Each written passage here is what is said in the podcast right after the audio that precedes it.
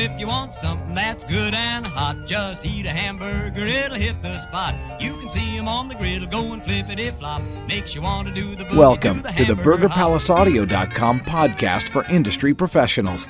I'm Andrew Heil. From copywriting to producing, directing to acting, in television, multimedia, or movies, the BPA podcast is your source for learning about the many different behind the scenes roles that comprise the entertainment industry. So, in studio today, we have W.L. Jenkins. W.L. Jenkins is the author of How to Audition for TV Commercials from the Ad Agency Point of View. Interesting story how this book came about, and he's a voice actor, very talented. Also, a very talented copywriter who has worlds and years, if I may say, of experience. Welcome into the studio. Thanks. It's a pleasure to be here. Yeah, it's uh, quite interesting what an industry we live in, you know, uh, Yeah. day to day, and, and the folks that we meet. And I'm just really thankful that, that you took some time to come all the way out here and, and, and speak with us. Uh, it's my pleasure. I, I, um, I've known you for a while, and uh, um, uh, we've worked together on some stuff, and so uh, I'm very happy to, to be here and talk with you. Very cool. Thanks. We have been talking, you and I, about all the different aspects of copywriting and voice talent. Uh, you've made the transition to uh, to being a voice talent, but you've got a background of an acting background, which sort of led you through this whole journey. That's true. Yeah. So I tell me where that came from. well, I I, uh, I started. Well, I'll put it to you this way. F- for starters, uh, I was an actor. Uh, I was a, uh, st- on stage. I was a theatrical actor and on-camera actor. Then w- went into advertising, and now I'm back to acting. So it's like uh, this has taken place over a long period of time. But uh, I uh, came to California in the early '70s, and I uh, just kind of out here, you know. And uh, I was in in the Bay Area, came out with some friends, and just was kind of on a lark and fell into acting uh, by taking some classes with a, an amazing acting coach named Jean Shelton, and she had been uh, a protege of Uta Hagen, I, I'm pretty sure. And uh, so I fell in with her, and then auditioned for the Berkeley Repertory Theater, and uh, be- was an apprentice, and then became a company member of Berkeley Rep for a number of years. business wise, when you come to, out here to do acting, Yeah. when you go anywhere for acting, people don't pay attention to the fact that there's so much more to it than just walking onto a set, doing an audition, and making your way in to a show. I mean, I'm sure that's part of it, but there's a lot, a big business aspect to it that people don't teach. Yeah, that's true. I, you know, there there are good books now about it, but when I moved down here, there really wasn't that much information. I didn't have a mentor or anything like that. I just didn't. I wasn't getting anywhere. And coincidentally, at, at that time, I met my future wife. You know, I was going to get married. I said, uh, you know, I really need to. I really got to make some money. And like I've joked before, I I needed more stress in my life, so I decided to go into advertising. And there was a school in town uh, called the Ad Center, and it was designed to teach specifically copywriting, but a, lot of art directors went through there too. And it was to help you, you know, understand the business part of it too, because everybody who taught there was agency uh, worked in in, uh, in an LA ad agency as a creative director or a senior level writer or art director. But just to backtrack about the business aspect of whatever you're in, you have to understand that, for instance, the voiceover industry is highly competitive. You have to be on top of your game all the time. You have to deliver every time. When I was in the Bay Area, I, you know, I'm not bragging. I knew I was good. I was with a, you know, a, one of the top theater companies. Uh, you know, now I have a, a national reputation, and I, uh, I, f- I was lucky too. I got a lot of breaks, but that was because I had confidence and you know, and I knew people, and I was willing to take all the risks that it took. Down here, I didn't network like I should have. You know, I didn't uh, really find out how does a, th- a talent agency work? You know, what buttons do you push, and how do you, you know, what classes to take? Who are the right people to take classes from? You know, so that you network, so that you then get in uh, good with the casting directors. That's the name of the game. You've got to be in that pool that the casting directors have. The As a as a copywriter, and, Yeah. and, and you always hear the term. It's not what you know, it's who you know. And Mm-hmm. I don't necessarily fully agree with that, but I mean, there's some validity to that. That as a copywriter, it was the same. You, your successes came more from your networking than your talents, or was it a combination of both things? Well, here's a good way to compare it. Um, you know, as a as an actor, theatrical actor, you're going to have a, a reel, you know, with highlights of uh, of you know your best acting chops. As a voice actor, you can have a, a couple of different kinds of demo reels depending on your specialties. Uh, you know, commercial reel, video game reel. As anybody in advertising on the creative side, you're going to have a portfolio, and that portfolio is going to include all your print advertising, TV commercials, radio commercials. And now internet and, And now, yeah. multimedia and those yeah, things. so that's really broadened, and that's your calling card. So, as a copywriter, Mm-hmm. what what did you have to learn about clients, and what is the structure of copywriting? Is there something special about it? What's different about it?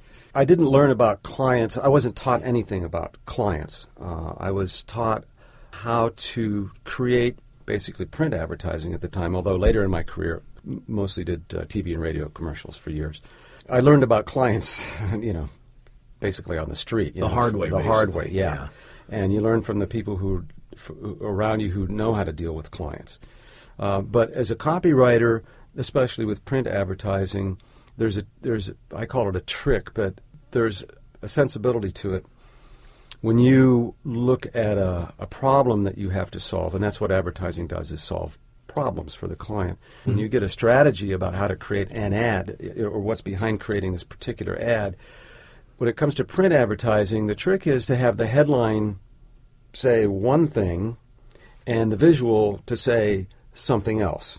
So it's not like see it, say it. You have a dichotomy. You have two different things going on there. And that's what uh, catches people's attention.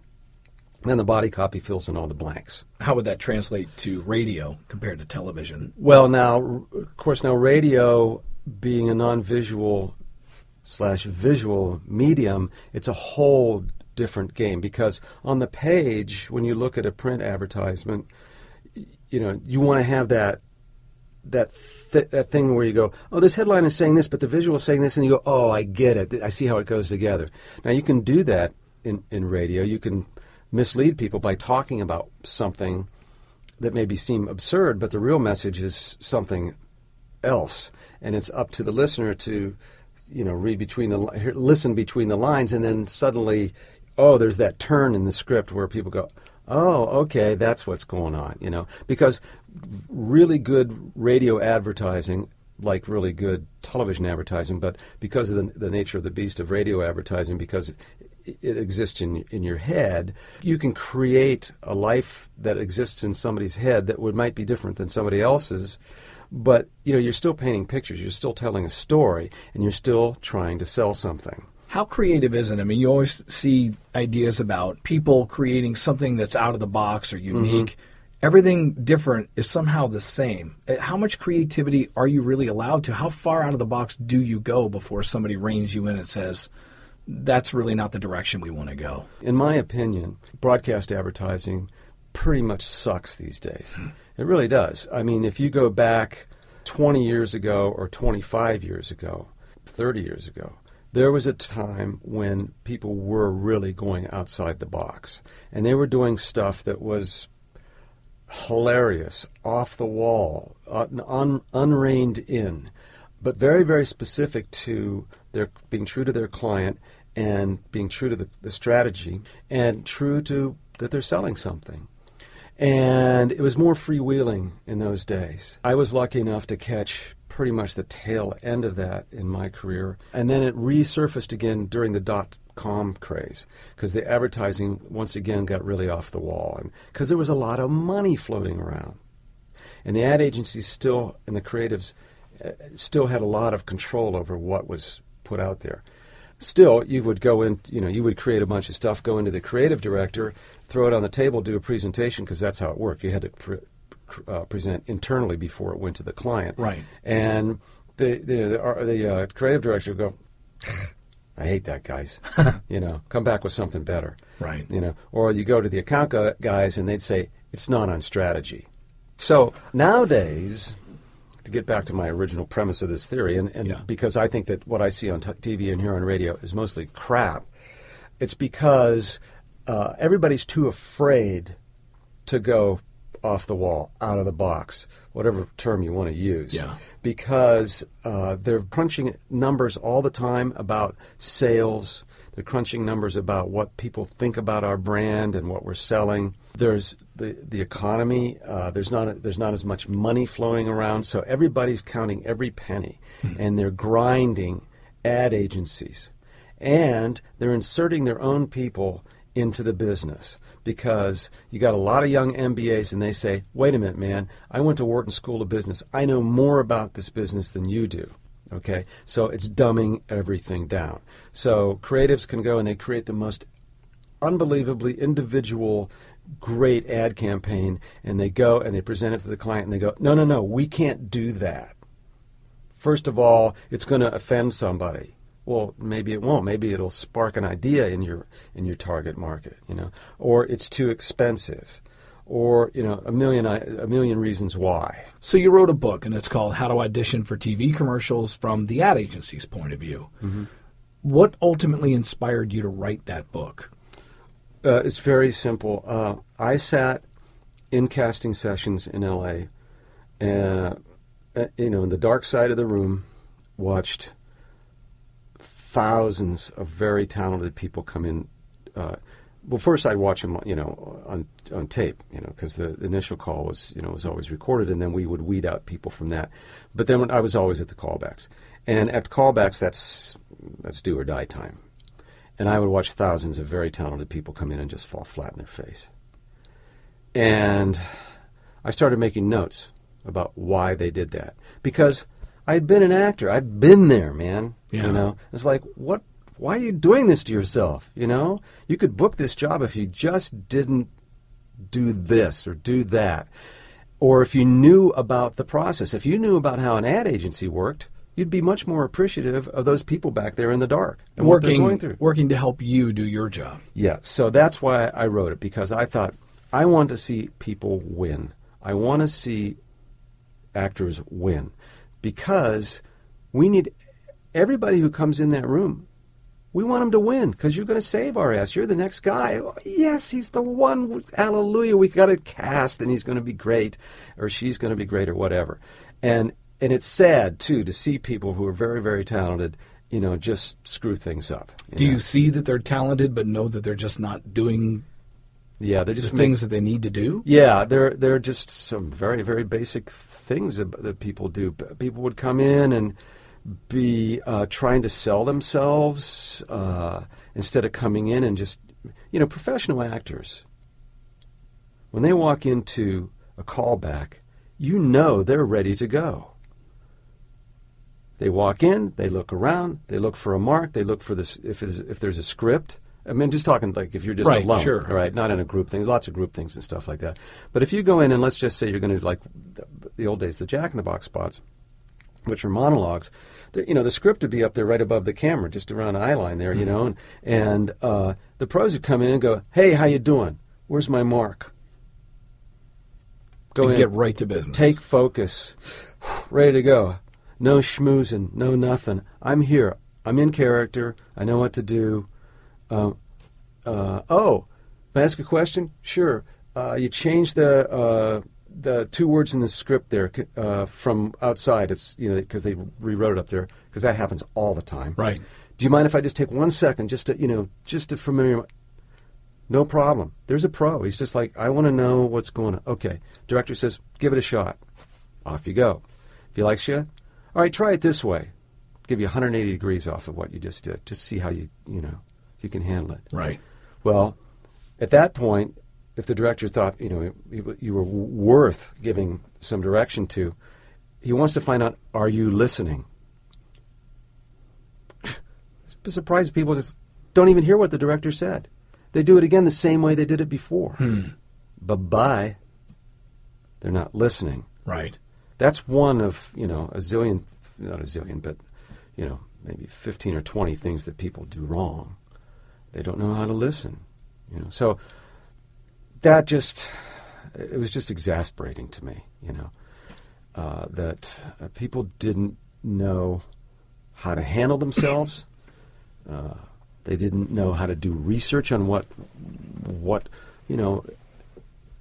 If you were doing a uh, spot for I'm, I'm blanking on something. let's just say you were doing a commercial for an advertiser that had a lot of attitude in their commercials, mm-hmm. right? Well, if Maybe a Carl's Jr. kind of. yeah, something like that.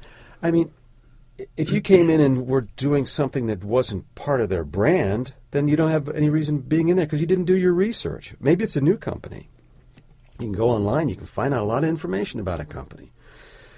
So you know, you know, I know about these guys from what I've read or what I've seen. I know enough that maybe I can go in with some kind of educated choice. What are some of those things that they do right? Well, I just coming it- Mm-hmm. in, making the mark, not not not schmoozing or socializing when they're when they're in. They're there to do their job. Right. Are there creative things that they do? Are there things the that, that make them own the, the, the, the part more than others? Yeah, I mean, it's just like in voice acting, uh, and you know, in all those days that I listened to and cast voiceover talent.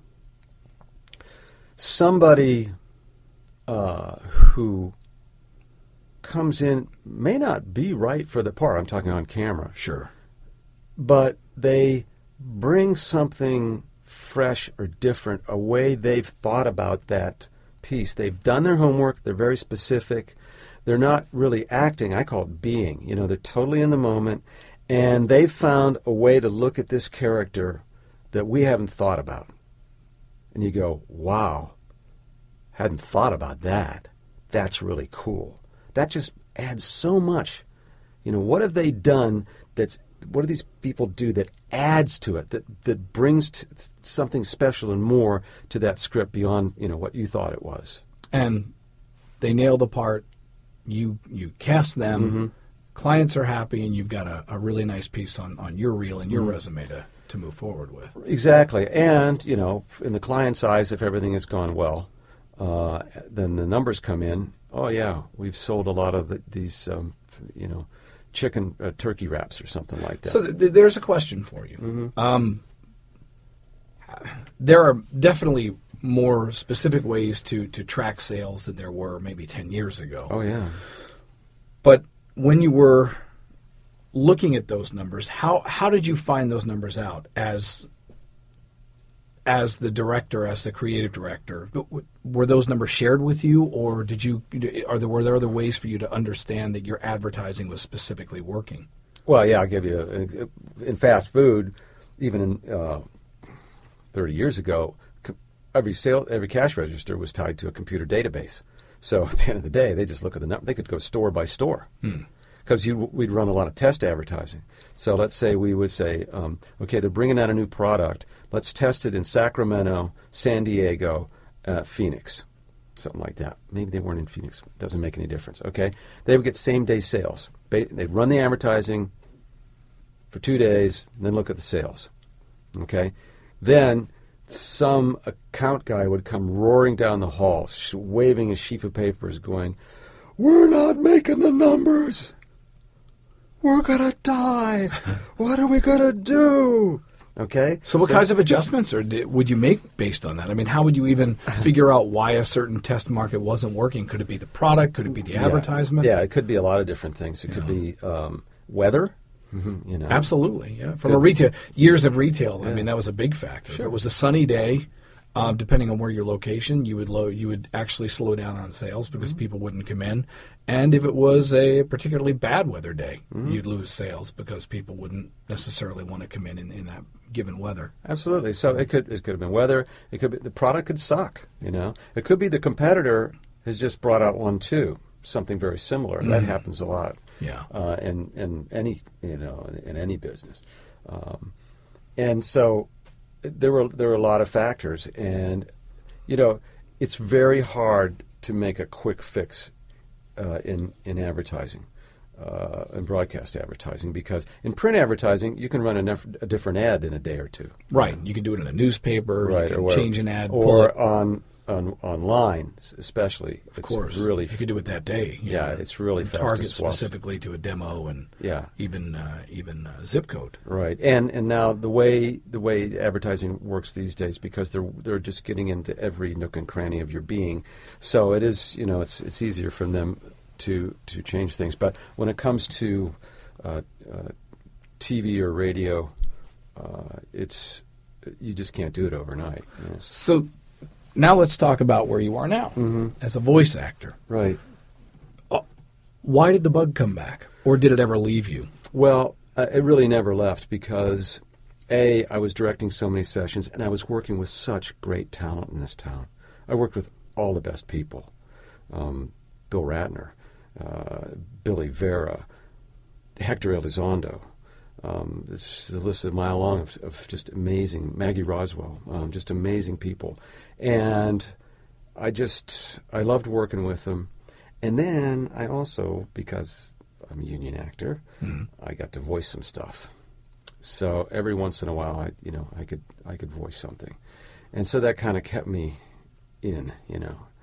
So eventually, I uh, I got fired from another ad agency, went out and freelance. That's the name of the game. Yeah, sure. Uh, and I went out as freelancing, and then a guy who had been uh, an account guy at the uh, at Hakuhodo had his own agency, and they would haul me in every once in a while, and I would do you know I would clean up some stuff for them or create I'd created some campaigns and stuff for them.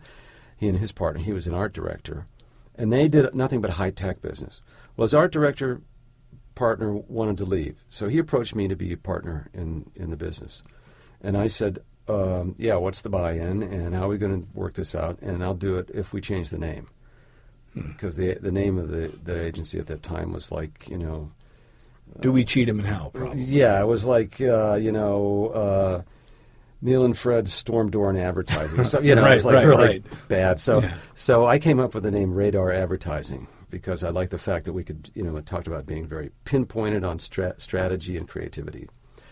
So we agreed, and and um, so long story short, uh, we did really well for a couple years. Uh, the tech bubble burst, and we went under. Um, our biggest client was in Phoenix. They were the second lar- world se- world's second largest distributor of electronics parts, and they were a cash cow for us. We got a phone call. Uh, you guys got five days to come put it together to come down here and defend your business. So we went down and uh, it was it was horrible. Um, I put together the best 50, best presentation I've ever had in my life. We walk in, the guy points at me, the new head guy, and he goes, "You've got 15 minutes." Like that, points at me. Okay, here we go. I knew we were dead. So it was a, it was a slide from there, and I'm thinking, boy, I about had it with this. So I went back to freelancing again and grubbing around, and I said, you know what? I'm really tired of people saying you got 15 minutes. you know, you've got, um, uh,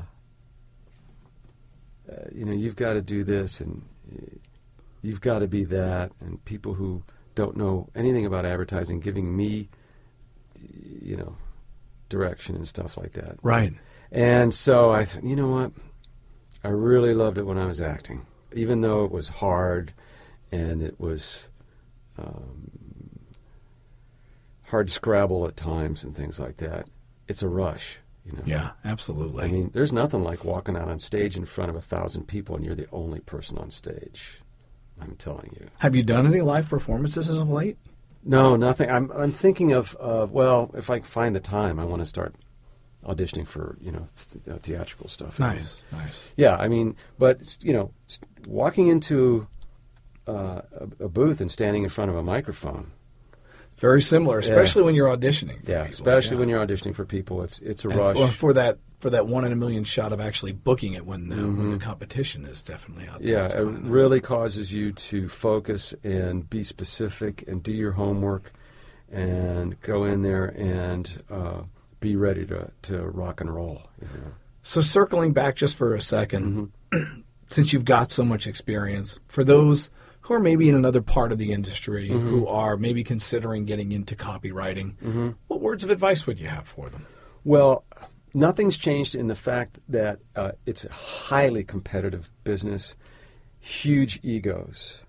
Uh, there's a there's still a lot of money to be made, and if you get with the right agency, you know you can make breathtaking amounts of money. Uh, but everybody knows that, and you have to uh, put together a portfolio, be a spec portfolio. That's how you're going to start to to uh, knock on doors. You, if you can get a headhunter, uh, that's the that's the best thing. There are you know a lot of headhunters who will take junior people, and um, they'll start at the bottom.